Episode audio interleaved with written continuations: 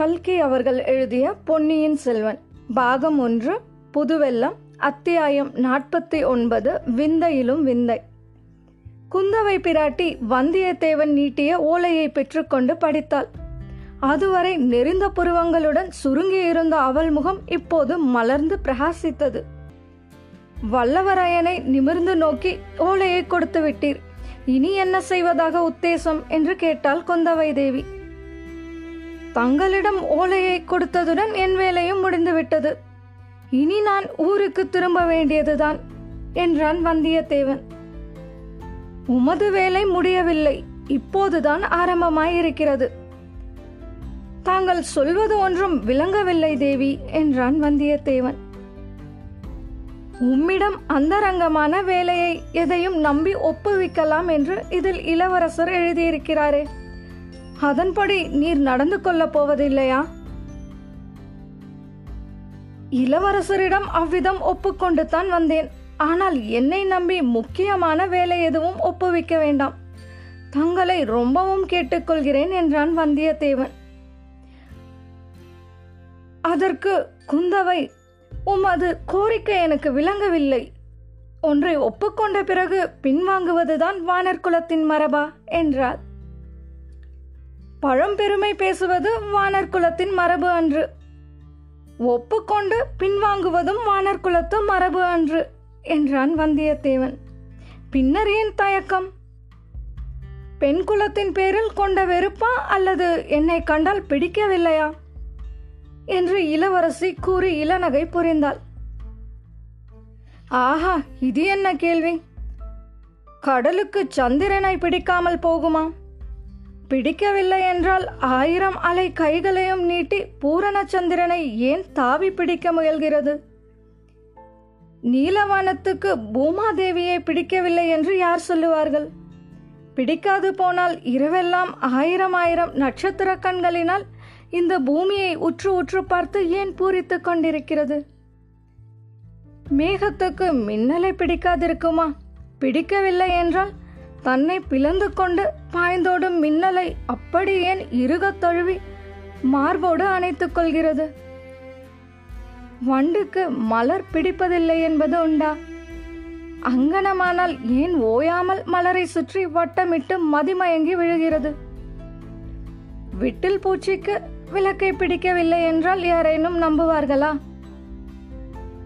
அவ்வாறெனில் ஏன் அந்த விளக்கின் ஒளியில் விழுந்து உயிரை விடுகிறது? தேவி நல்ல கேள்வி கேட்டீர். தங்களை எனக்கு பிடிக்கவில்லை என்றால் தங்களது கடைக்கண் பார்வை என்னை ஏன் இப்படி திகைக்க வைக்கிறது?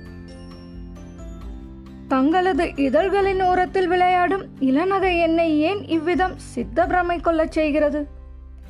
இவ்வளவு எண்ணங்களும் வந்தியத்தேவனுடைய உள்ளத்தில் தோன்றின. ஆனால் நாவினால் சொல்லக்கூடவில்லை. ஐயா என்னுடைய கேள்விக்கு மறுமொழி சொல்லவில்லையே.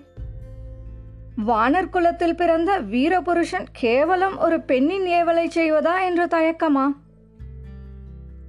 இளவரசர் உங்களிடம் இந்த ஓலையை கொடுத்தபோது இதில் எழுதியிருப்பதை பற்றி சொல்லவில்லையா? என்று இளவரசி மீண்டும் வினவினாள். தேவி இளவரசர் விருப்பத்தை நன்கு தெரிந்து கொண்டுதான் புறப்பட்டு வந்தேன். ஆனால் நல்ல வேளையில் என் யாத்திரையை தொடங்கவில்லை என தோன்றுகிறது. ஆகையால் வழியெல்லாம் விரோதிகளை சம்பாதித்துக் கொண்டு வந்தேன். உற்ற நண்பனையும் பகைவனாக்கிக் கொண்டேன். நாலாபுரத்திலும் பகைவர்கள் என்னை தேடிக் கொண்டிருக்கிறார்கள். இந்த நிலையில் தாங்கள் இடும் பணியை நான் நிறைவேற்றுவதாக எப்படி உறுதி சொல்ல முடியும்? இதனால் தான் தயங்குகிறேன். என்னால் தங்கள் காரியம் கெட்டு போகக்கூடாதல்லவா? என்று சொன்னான் வல்லவரையன். யார்? யார் அந்த பகைவர்கள்? எனக்கு தெரிவிக்கலாமா? என்று குந்தவை கவலை துணித்த குரலில் கேட்டாள். பழுவேட்டரையர்கள் என்னை வேட்டையாடி பிடிக்க நாலாபுரமும் ஆட்களை ஏவி இருக்கிறார்கள் என் உயிர் நண்பனாயிருந்த கந்தமாறன் நான் அவனை முதுகில் குத்தி கொல்ல முயன்றதாக எண்ணிக்கொண்டிருக்கிறான் ஆழ்வார்க்கடியான் என்னும் வீர வைஷ்ணவ வேஷதாரி ஒருவன் என்னை தொடர்ந்து வந்து கொண்டிருக்கிறான். பழுவூர் இளையராணியோ நந்தினி தேவி என் மீது ஒரு மந்திரவாதியை ஏவி விட்டிருக்கிறாள் எந்த நிமிஷத்தில் யாரிடம் நான் அகப்பட்டுக் கொள்வேனோ தெரியாது. வெள்ளத்திலிருந்து கரையேறி தப்பிய அன்றிரவு மந்திரவாதியுடன் நேர்ந்த அனுபவம் வந்தியத்தேவனுக்கு நினைவு வந்தது. பகலில் பிரயாணம் செய்தவன் அபாயத்தை எண்ணி மூங்கில் காடுகளிலும் வாழைத்தோப்புகளிலும் அவன் பொழுது போக்கினான் இரவில் நதிக்கரையோடு நடந்து சென்றான். வெகு தூரம் நடந்து களைத்து இரவு மூன்றாம் ஜாமத்தில் ஒரு பாழடைந்த பழைய மண்டபத்தை அடைந்தான். வெளியில் நிலா மதியம் பட்ட பகல் போல பிரகாசித்துக் கொண்டிருந்தது. மண்டபத்துக்குள்ளேயும் சிறிது தூரம் நிலா வெளிச்சம் புகுந்து பிரகாசப்படுத்திக் கொண்டிருந்தது. வெளிச்சமாயிருந்த பகுதியை கடந்து இருளடைந்த பகுதிக்கு சென்று வந்தியத்தேவன் படுத்துக்கொண்டான் கண்ணை சுற்றி கொண்டு தூக்கம் வந்த சமயத்தில் வெகு சமீபத்திலிருந்து ஆந்தையின் அகோரமான குரல் வந்தது. பழுவூர் இளையராணியுடன் லதா மண்டபத்தில் பேசிக் கொண்டிருந்த போது அதே மாதிரி ஆந்தை குரல் கேட்டது அவனுக்கு நினைவு வந்து திடுக்கிட்டு எழுந்தான். உள்ளே இருட்டின பகுதியிலிருந்து இரு சிறிய ஒளிப்பொட்டுக்கள் அவனை உற்று நோக்கின. வெளியில் போய்விடலாம் என்று இரண்டு அடி நடந்தான். வெளியிலிருந்து யாரோ உள்ளே வரும் காலடி சத்தம் கேட்டது. இடிந்து விழுந்து கரடு முரடாயிருந்த தூண் ஒன்றை பிடித்துக்கொண்டு அதன் மறைவில் நின்றான். வெளியிலிருந்து வந்தவன் முகம் நிலா வெளிச்சத்தில் கொஞ்சம் தெரிந்தது.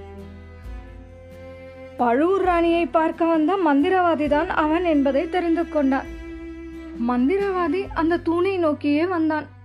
தான் அவ்விடம் மறைந்திருப்பது அவனுக்கு தெரியாது என்றும் தன்னை கவனியாமல் மண்டபத்துக்குள்ளே போய்விடுவான் என்றும் வந்தியத்தேவன் நினைத்தான்.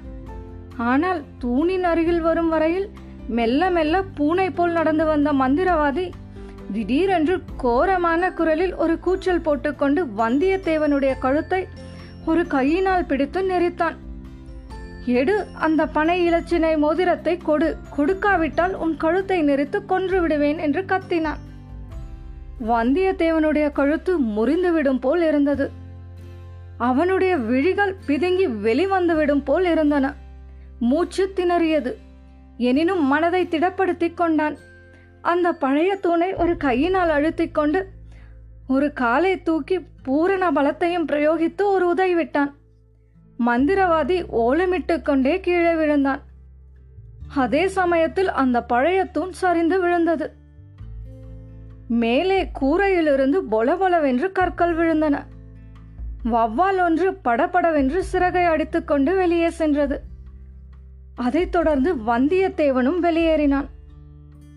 ஓட்டம் பிடித்தவன் சிறிது தூரம் வரையில் திரும்பி பார்க்கவே இல்லை.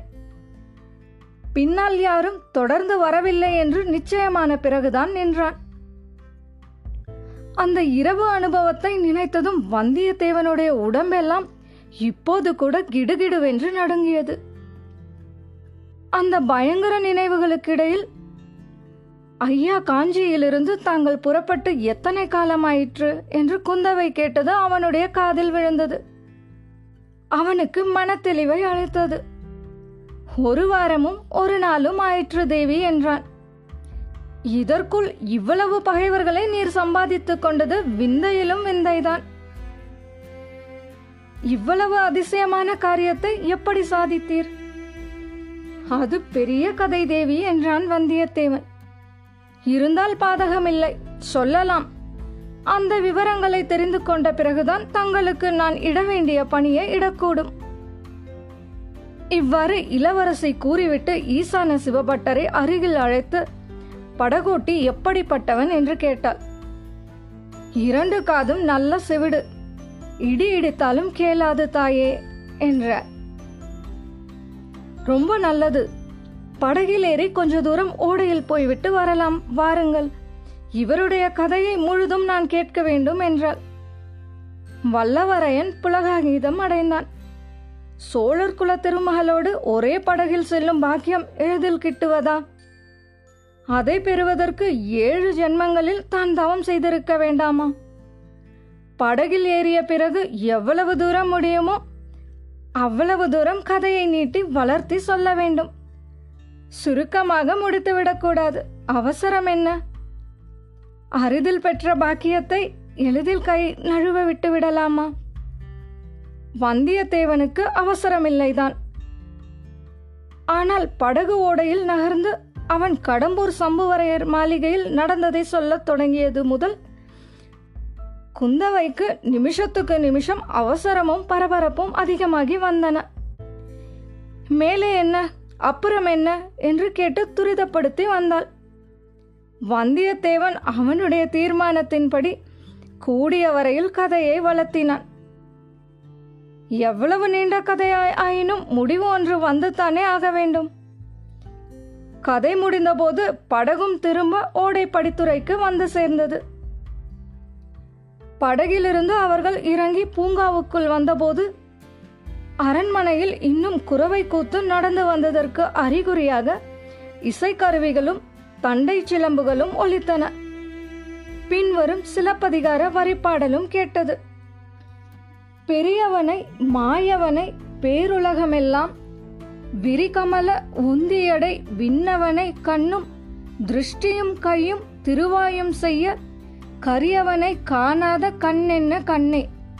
கண்ணிமைத்து காண்பார் தம் கண்ணென்ன கண்ணே. மடம் தாழ நெஞ்சத்து கஞ்சனார் வஞ்சம் கடந்தானை நூற்றுவார்பால் நாற்றசையும் போற்ற படர்ந்தாரன முழங்க பஞ்சவர்க்கு தூது. நடந்தானே ஏத்தாத நாவென்ன நாவே? நாராயணா வெண்ண நாவென்ன நாவே?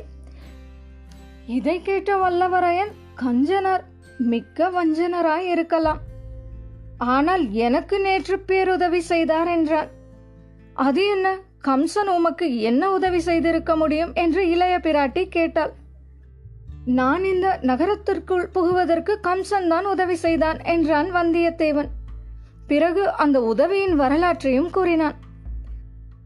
பழையாறைக்கு தான் வந்து சேர்வதற்குள்ளதாகவே பழுவேட்டரையரின் ஆட்கள் வந்திருப்பார்கள் என்று வந்தியத்தேவன் யூகித்திருந்தான். நகரத்தின் நுழைவாசல்கள் தோறும் அவர்கள் காத்திருப்பார்கள். சந்தேகம் ஏதேனும் தோன்றினால் பிடித்துக்கொண்டு போய்விடுவார்கள். அவர்களிடம் சிக்காமல் பழையாறை நகருக்குள் பிரவேசிப்பது எப்படி?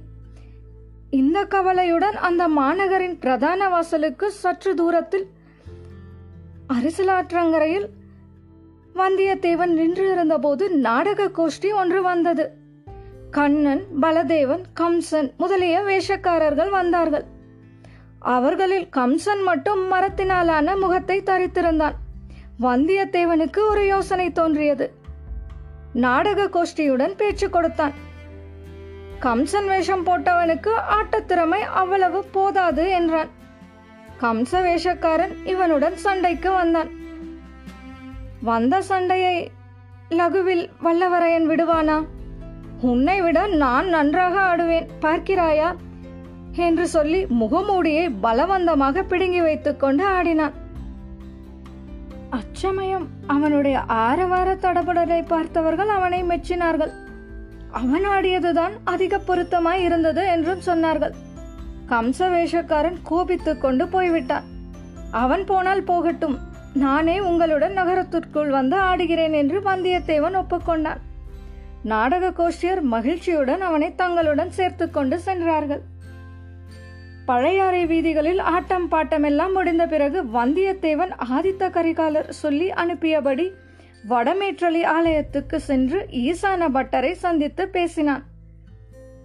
அவர் அவனை கோவிலை சுற்றி இருந்த சமணர் முழையில் இருக்கச் செய்து இளவரசி குந்தவை பிராட்டியிடம் முன்னால் தெரிவித்துவிட்டு ஓடை வழியாக அழைத்து வந்தார்.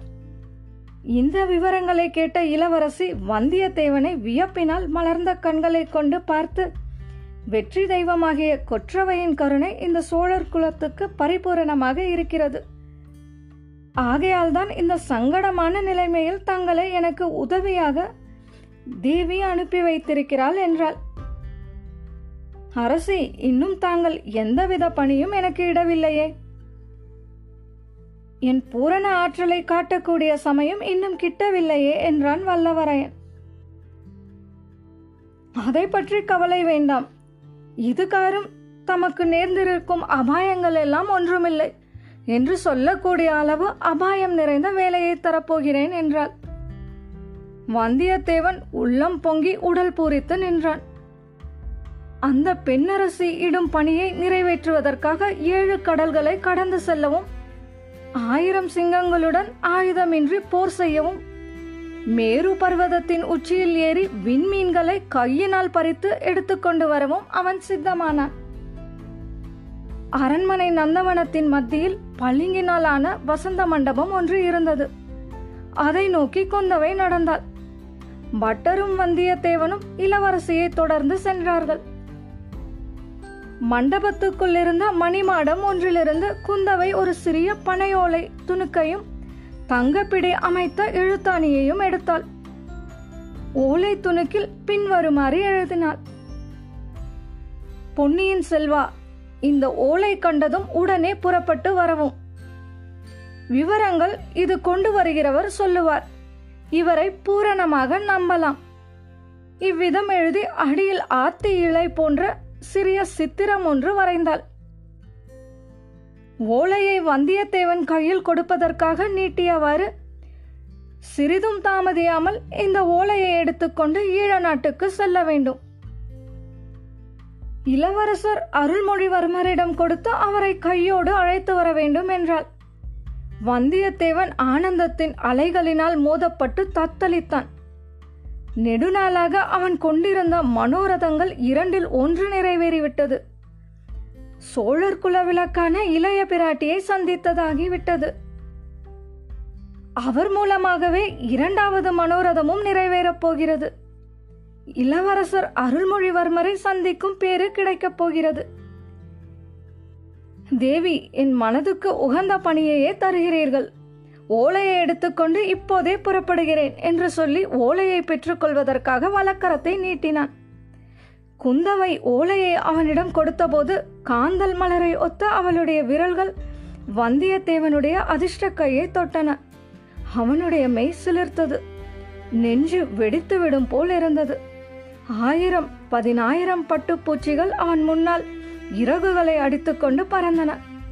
ஆயிரம் பதினாயிரம் குயில்கள் ஒன்று சேர்ந்து இன்னிசை பாடின.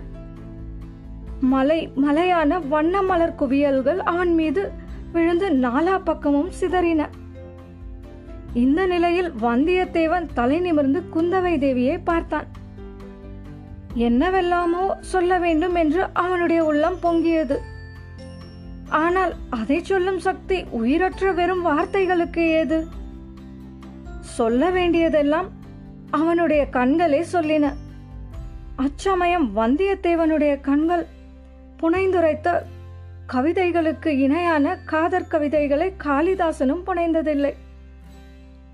முத்தொள்ளாயிரம் இயற்றிய பழந்தமிழ் கவிஞர்களும் இயற்றியதில்லை என்றால் வேறு என்ன சொல்ல வேண்டும்?